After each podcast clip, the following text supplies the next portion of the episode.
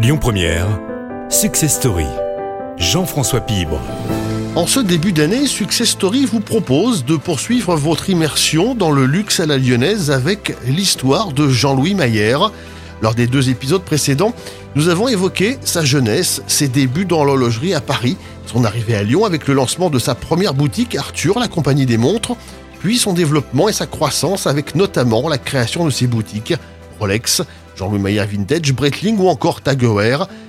Devenu incontournable dans le carré d'or lyonnais, Jean-Louis Maier doit sa réussite, entre autres, à une philosophie très personnelle. Cette philosophie, Jean-Louis, vous la communiquez comment à vos employés? Parce que ça se transmet, tout ça. Alors, euh, un secret, alors là, c'est, c'est de la politique économique. Euh, chez nous, les contrats sont des contrats de quarante heures. Ça veut dire qu'automatiquement, il y a des heures supplémentaires. Et donc, les gens gagnent traditionnellement plus que leurs collègues qui travaillent ailleurs sous, les, sous le joug des trente-cinq heures. Donc, il y a plus d'argent, il y a plus de, de bien-être, un peu moins de liberté, mais finalement, que les gens travaillent huit heures par jour ou sept heures trente ou sept heures, au bout du compte, s'ils ont l'habitude, il n'y a pas de changement. trente ans de métier ici, si vous regardez dans le rétroviseur, quel premier souvenir, quelle première image vous avez? Je suis arrivé à Lyon, revenu à Lyon, parce que étudiant, on ne faisait pas les mêmes réseaux. Je ne connaissais personne. Et euh, voilà, il a fallu euh, euh, connaître euh, des nouveaux banquiers, euh, trouver le bon, le bon expert comptable, le bon conseil juridique, avocat, et cetera. Moi, je suis arrivé, j'avais pas de réseau, je connaissais personne. Et à ce propos, je peux vous dire que, contrairement à, à l'image, à ce qu'on raconte de Lyon, les Lyonnais sont très aidants, très chaleureux, très ouverts. Et ils ne cherchent pas, euh, si vous êtes de Lyon ou si vous êtes de nulle part, c'est pas leur problème. Si vous, si vous êtes poli et, et respectueux et normal, et ben vous êtes très bien accueillis.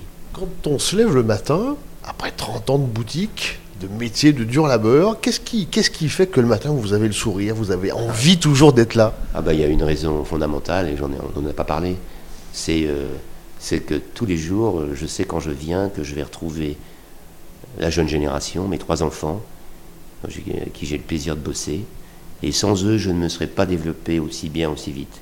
Ils m'ont accompagné, euh, chacun dans leur savoir-faire. Euh, donc je cite euh, Laura, Arthur, mes deux jumeaux, et Margot, ma petite dernière. Comment euh, vous pourriez définir v- votre métier de manière globale, en trente ans, l'horlogerie, euh, ses, ses évolutions, ses modes, ses différences? Comment vous pourriez résumer tout cela?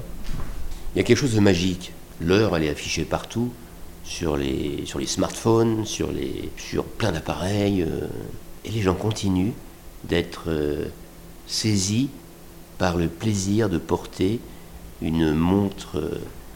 Donc il y a une poésie, c'est un produit vivant, c'est, et on a, il faut voir le, des, des jeunes personnes qui rentrent dans, ce, dans cet univers de, des garde-temps, qui n'en sortent jamais.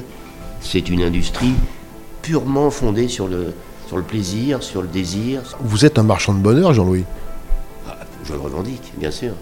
Marchand de bonheur, c'est in fine une définition qui résume assez bien le parcours de Monsieur Jean-Louis Maier.